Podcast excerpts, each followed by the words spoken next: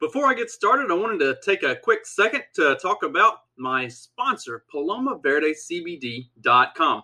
New website. They changed everything up. It's an awesome, awesome new website. Go check it out. Very user friendly. Got everything that the old one had, just uh, a new layout and a new setup. Also, be sure to use the promo code FACTS whenever you check out. They get you 25% off your order. I love Paloma Verde CBD. Uh, I use the gummies and the tincture. It helps me mellow out. It helps me rest and sleep during the day. I'm I am very much a up and going kind of person, and if the sun's up, I'm up. And working a night shift, that sucks. So these help kind of mellow me out, calm me down, uh, get me where I can, you know, lay down, take a nap. They also have a salve. My wife had uh, a major back surgery when she was younger, and she has some shoulder and back issues. And she has said that the salve is the only thing that makes her feel better. When she puts that on her shoulders, everything is better. She can actually move. She's not stiff. So go check them out. Carlos and Vanessa over at uh, PalomaVerdeCBD.com. Use the promo code FACTS and get 25% off your order. This episode will be completely taken out of context. Welcome to the Fact Check This podcast. Right, Fact Check This podcast, episode 73. And I'm not even going to give any pretense that this is going to be fun or entertaining in any way because it will not be.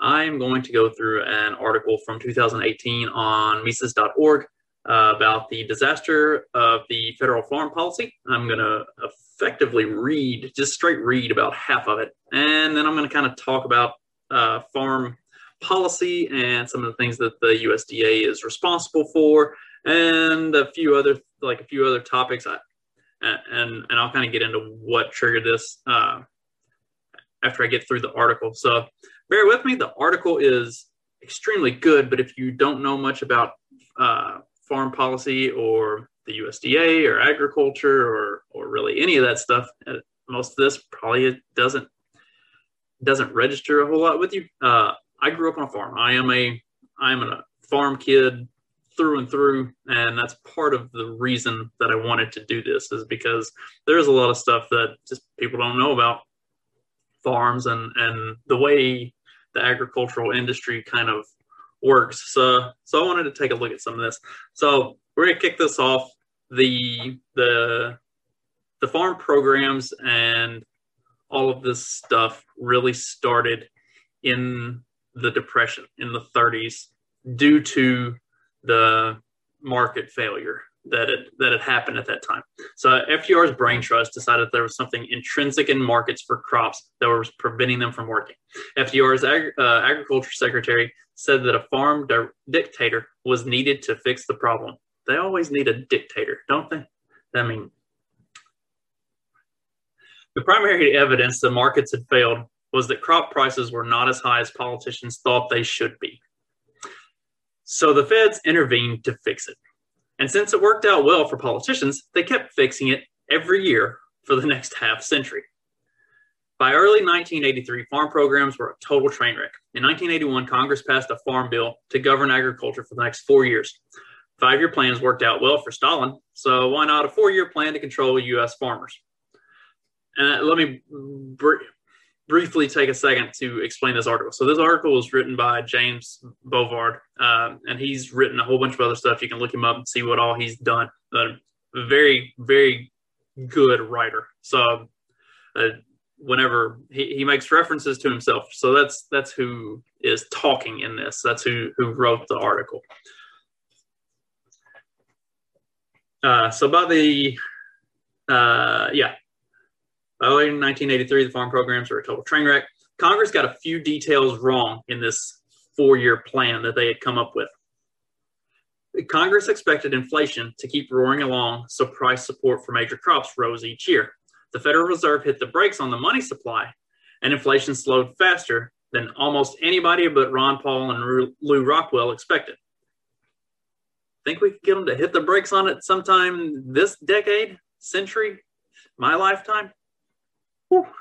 By late 1982, the United States had a huge grain surplus, and exports were plummeting because federal price supports made American crops uncompetitive on world markets. Imagine that. Farmers could earn more by dumping their harvest on USDA on the USDA instead of selling it into the marketplace. Farm program costs quickly doubled, and the USDA was stuck with the largest government-owned crop, crop surpluses in history. So the Reagan administration launched the payment in kind program to counteract the boneheaded signals sent by other farm programs. PIK gave farmers 25 billion worth of surplus crops to sway them to idle their land, in addition to 50 billion in other handouts that year. Uh, and these are the prices are converted to current money figures. That's not the exact dollar figure that was given in those times. That's what it would amount to today.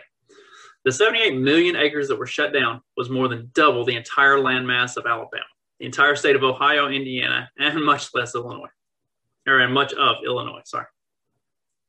The previous year, I had read several good books on the history and follies of agricultural policy, including one by Bill Peterson, a friend of mine, who I was happy to see honored by a special panel at AERC. I started writing about this farm shutdown and eventually snagged an assignment from Reader's Digest, which meant that I no longer had to go to a pawn shop to pay rent. But that's another story. Politicians through uh, thought PIK was great because farmers were the salt of the earth and bombarding them with handouts was like subsidizing American virtue. But almost nobody in DC cared about the collateral damage this program inflicted. Shutting down all that farmland wiped out a quarter million jobs for farm laborers and farm related businesses at the time when the nation was struggling to recover from the worst recession since World War II. Across the Midwest, hundreds of fertilizer, farm equipment, and seed dealers had to close shop because PIK cut their sales by up to 50%. And the cutback in harvest, combined with the drought that Washington failed to forecast, spurred a spike in feed grain prices that bankrupted vast numbers of unsubsidized poultry, cattle, and pork producers. And this could be the theme of government is unforeseen consequences. Like every time the government steps in and tries to subsidize something, tries to uh, prop something up, tries to give out handouts of some sort, tries to manipulate a market or the way people behave through some sort of legal action or what have you. Lockdowns are a prime example. There's always these unforeseen circumstances that like most people with halfway decent common sense can look and say if you do this it's going to create a negative incentive. Plus it's going to create all these other side effects that are going to come out of that. But the government never figures that shit out. So here we are and uh, we're we're looking at all of this stuff that's like failing because of the government programs and farm subsidies. So the spurred a spike in feed grain prices that bankrupted a vast number of unsubsidized poultry, cattle, and pork producers. The USDA Secretary Block proclaimed that PIK was the most successful program in history, uh, or farm program in history. And since I was writing a piece for a large circulation magazine, his staff grudgingly allowed me to interview him. Block was a West Point graduate and a successful hog farmer who once described himself as a country boy on loan to the Department of Agriculture. I thought of telling him I was just a country boy on loan to Reader's Digest, but I kept my mouth shut. Block was affable and stayed friendly despite my edgy questions. When I pushed Block on why the feds were shutting down so many acres, Block stressed the need to avoid starving farmers off the land. But farmers were worth 10 times more than other Americans, and that didn't explain why many farmers were paid triple by the Fed for not planting compared to what they could have harvested from a crop. Block said PIK was necessary because the federal government must move towards a more market oriented agricultural policy. I asked how come Reagan signed that bill in late 1982, boosting crop price supports even higher, thereby making farmers more dependent on the government. Block was puzzled and he denied that any such law had been passed. His portly press secretary, sitting by his right hand, squirmed as if someone had just broken wind, and leaning towards Block and said softly, I think he's referring to the provisions in last September's Omnibus Budget Reconciliation Act. Block shrugged. I paused, expecting an answer, and then realized that I might not hear anything until the cows came home. The contradictions in the policy never seemed to register with Block, and maybe that was why he was nominated for the job. I'm getting to something on that as well. So PIK didn't make a lick of sense, but it became the prototype for the rest of the 1980s. The USDA kept paying farmers to idle more than 70 million acres, and as federal policymakers continued to have one foot on the accelerator and one foot on the brake, it was easier for politicians to shut down American agriculture than to untangle self defeating federal foreign policies. There were endless surpluses of subsidized crops because politicians decided that market clearing prices were a luxury that America could not afford, or at least at election time. Between the start of the Reagan administration and 1995, consumers and taxpayers have been forced to pay more than $370 billion in handouts for farmers. And for the same amount of money, the federal government could have bought all of the farmland in 41 states.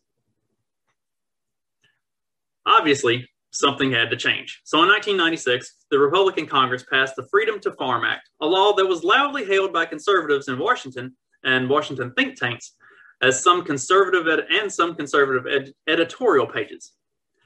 That bill was very popular with reformers because it ended subsidies, or so it said.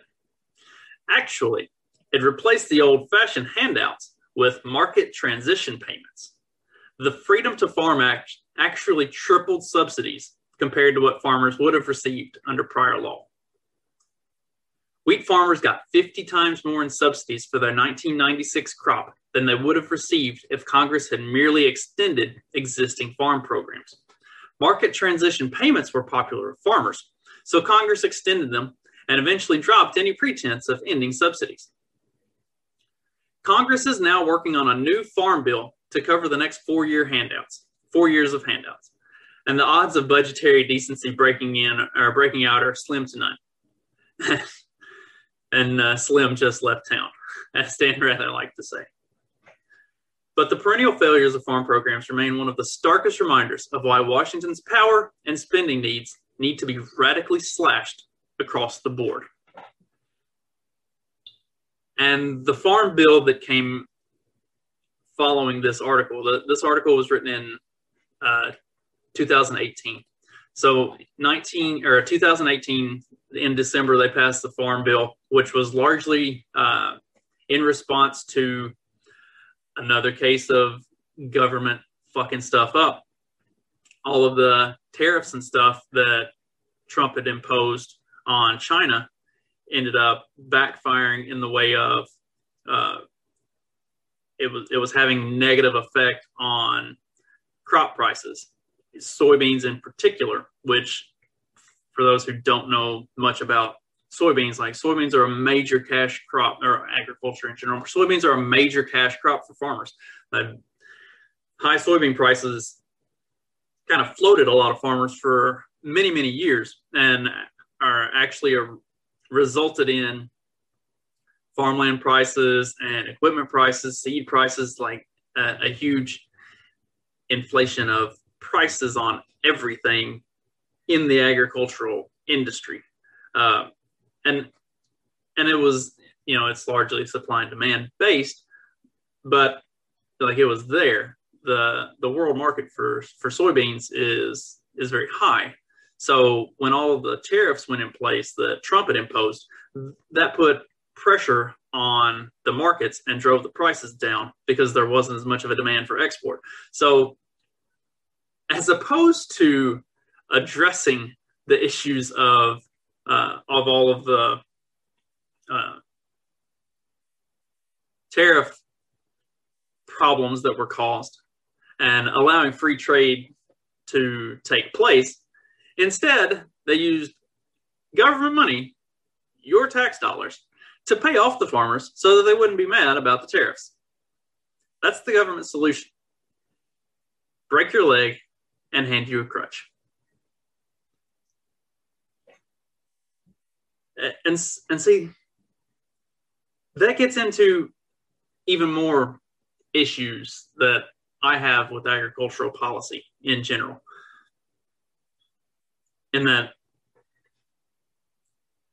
like in the early 2000s, when ethanol was becoming all the rage, the Bush administration really pushed for ethanol subsidies to like to expand these corn-based ethanol plants, and which in turn drove the price of corn up because now you had all of these ethanol plants that were going in, and these ethanol plants required massive, massive amounts of corn to process in order to create the ethanol. And because there was such a demand and because there was such a subsidization of it by the government, it drove demand up. It drove the farmers to produce more. It also drove the markets higher because everything was being subsidized. So the ethanol plants could afford to pay more, which meant the more they could pay, the higher the market went to match that. So it, it was just kind of a, a cyclical thing that, and then again, like I said, with like the the inflated soybean prices, prices on soybeans were ten dollars or close to it for many many years, and that drove the price of stuff up. So so what ended up happening with corn was like all these subsidies and stuff ended, and and then the supply and demand uh, kind of balanced itself out based on what the market could actually maintain, and so prices came way back down. Uh, like not quite half, but damn near close to it, uh, down by 30 to 40%, which was actually more along the lines of reasonable price points as as far as so I messed with markets for many years, and like that was something that I looked at on a daily basis. And uh, as far as as far as realistically, like it came back down to what prices the price points should have been on a global scale. Uh, so, but at, at, that point, like, what happens is uh, ag lending is based on those price points. So if you know you're going to, if you want to buy a hundred acres and you know that you can get X number of bushels per acre in corn, and you're going to be able to sell that corn at a average of five dollars a bushel or whatever, then your price structuring is going to be kind of based on what you can make off of it. And so, like, the amount of money that people sell that stuff for ends up going up. And because the prices are there as far as the banks are concerned, then what they lend is going up. And then when the price turns around and goes back down, then you got all these farmers that can't cover their bills because that price point didn't stay inflated by government subsidies. Like no, at no point does government being involved in any of this actually produce anything positive.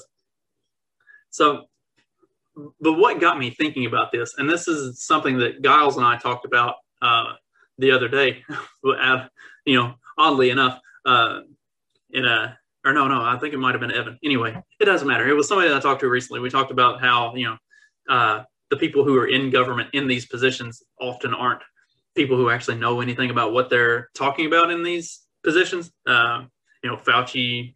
It was probably Evan, since I'm coming back around to Fauci. You know, Fauci is a is not actually a doctor. He's a bureaucrat with a with a doctorate in medicine. Uh, so, what got me thinking about this was I saw I was reading an article, and for some reason, they had a picture of Congressman David Scott. And I didn't know who the guy was from Adam. But next to the picture, it said David Scott, the uh, House Chairman of the Committee for Agriculture, or House Agricultural Committee Chairman, or whatever, however they uh, word their dumbass titles that they give themselves. And I was like, who is this guy? Like, who is this guy? Why is he the House Chair of the Agricultural Committee? Like, what's he what's he know about agriculture? So I looked him up. You want to know what he knows about agriculture? Not a fucking thing. The dude is a longtime uh, congressman from Atlanta, from the Metro. He has no agricultural background, no agricultural experience. In fact, he was uh, several years ago, he was rated in the top 25 of the most corrupt members of the House. That's that's pretty impressive. You know how many people are in the House, and he got in top 25 for most corrupt. and like reading more into it, his the announcement of him as the his nomination and being uh, voted in by the Democrats to be the the chair of the of the agricultural committee was uh, and this is this is basically par for the course for any Biden administration or Democratic uh, nominee at this point is he was the first black man to ever hold that position. That's 100% of his qualifications is he's a black guy. Like that's who I want to have any kind of say over foreign policy. Now, don't get me wrong, he he is actually uh, it's not all bad with him. He has actually opposed the inheritance tax that Biden had proposed because of the fact that it uh, it would disproportionately target farm families. So, like, he's not all bad. He might he might actually be a, a halfway decent dude. I mean, to stand up against the inheritance tax as a Democrat and as a Democrat from like Atlanta's metro, that that takes some balls. So you know, I'll, I'll give him kudos on that. Well, like one of the you know, continuing on this the same kind of vein as a, a major issue that I have with U.S. Uh, foreign policy is like if you look at the the Department of Agriculture, the USDA, roughly a quarter of of the employees who work for the USDA are involved in the uh, farm services, which is basically government lending money to farmers. Like, why is the government so heavily invested in throwing money out? Like, that's that's one of their big things. And then another thing, like like I was talking about with all the subsidy programs and stuff, and and the way they subsidized ethanol, and and now with the tariffs and the way that's had negative impacts on stuff a third, a full third of the entire Department of, Ag- of Agriculture is dedicated to forest services. One of the primary jobs of the forest services is to take care of the forests and prevent wildfires. And then you see like California that is eternally on fire. how good a job are they doing? Because if you go through any of the any of the USDA websites and look at any of the programs and the different stuff they've got going on. Like it's all about COVID. It's all about social distancing. It's all about equality. It's all about, it's all about, it's all about, none of it's actually about fucking agriculture. It's all about the social agenda bullshit. And none of that stuff should have anything to do with anything agriculturally related. Like the U.S. Department of Agriculture should be 100% focused on agriculture in every way, shape, form, and fashion, and fuck everything else that's not agriculture and it's not that's which that's not the way any government program works all of all government programs are this you know circle jerk on repeat to keep promoting the same dumb bullshit that has become the narrative that they have to drive at every level of government no matter what and it, it's it's not actually about the policy it's not actually about the it's i think johnny on peddling fiction said like whatever they name a bill expect it to do the exact opposite of what they, you know, America's Freedom First Act. Yeah, there's nothing about freedom in that act. You know, stuff like anything that, whatever the name is, it's going to do the exact opposite. And the U.S. Department of Agriculture doesn't really do a whole lot to promote agriculture. And like the subsidy programs, that's not promoting agriculture. That's that's not allowing a free market. That, that doesn't let the markets work. That it actually, as you know, as the article explained, like going through the 80s, it actually did the exact opposite. And that's not to say that farmers are like these evil money grubbing, you know, bastards that are just trying to rake it in off the, you know, taxpayer taxpayers dime. They are extremely opportunistic businessman uh, businessmen. I mean, I'm I don't know, uh, seventh generation on uh, the farm back home my brother farms, my dad farmed, my granddad farmed. I mean, there's a we have a family graveyard that is full of all the people who uh, in our family who have farmed for you know, generations for hundreds of years. Farmers are very much opportunistic. And if the government is going to offer a program that's going to basically give you money for free to not farm your land, they're going to take that. That's guaranteed money. I mean, most most farmers, especially smaller farmers, like they're not making this massive killing and just raking in money hand over fist like a lot of people would tend to think in the world. It's it's quite the opposite, really. Most of them are are lucky to break even. Uh, if if you're in the black, you had a good year. Like that's that's the way a lot of it works typically. And so if, if there is an opportunity to take advantage of a program, then then they're damn sure going to take advantage of the program, especially when you consider that the handful of programs that do work in the agricultural industry's favor and do pay off and, and give out money and stuff like that are offset by just hundreds and thousands of pages of legislation that actively go against making it profitable, that actively go against making it tenable to even run your business in a moderately uh, efficient and productive way. And there are so many different just bullshit legislations that handcuff the agricultural industry into doing things in a very specific way that somebody who's never been on a farm in their fucking lives will you know have tried to push because it it drives that corporate narrative it drives that agenda that the government wants to push for.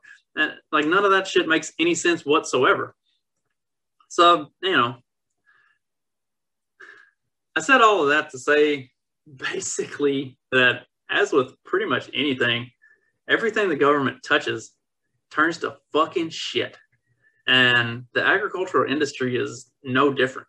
If we wanted to see true free market com- competition and see what farmers are actually capable of producing, how well they could feed the world, we need to remove the government from all of that, get rid of all the subsidies, get rid of the tariffs that are restricting all of that. And, and like we could get into more on the tariffs. I, I'm not going to, but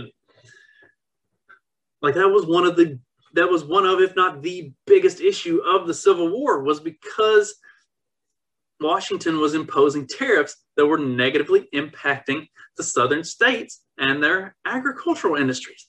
Like that was the number one issue.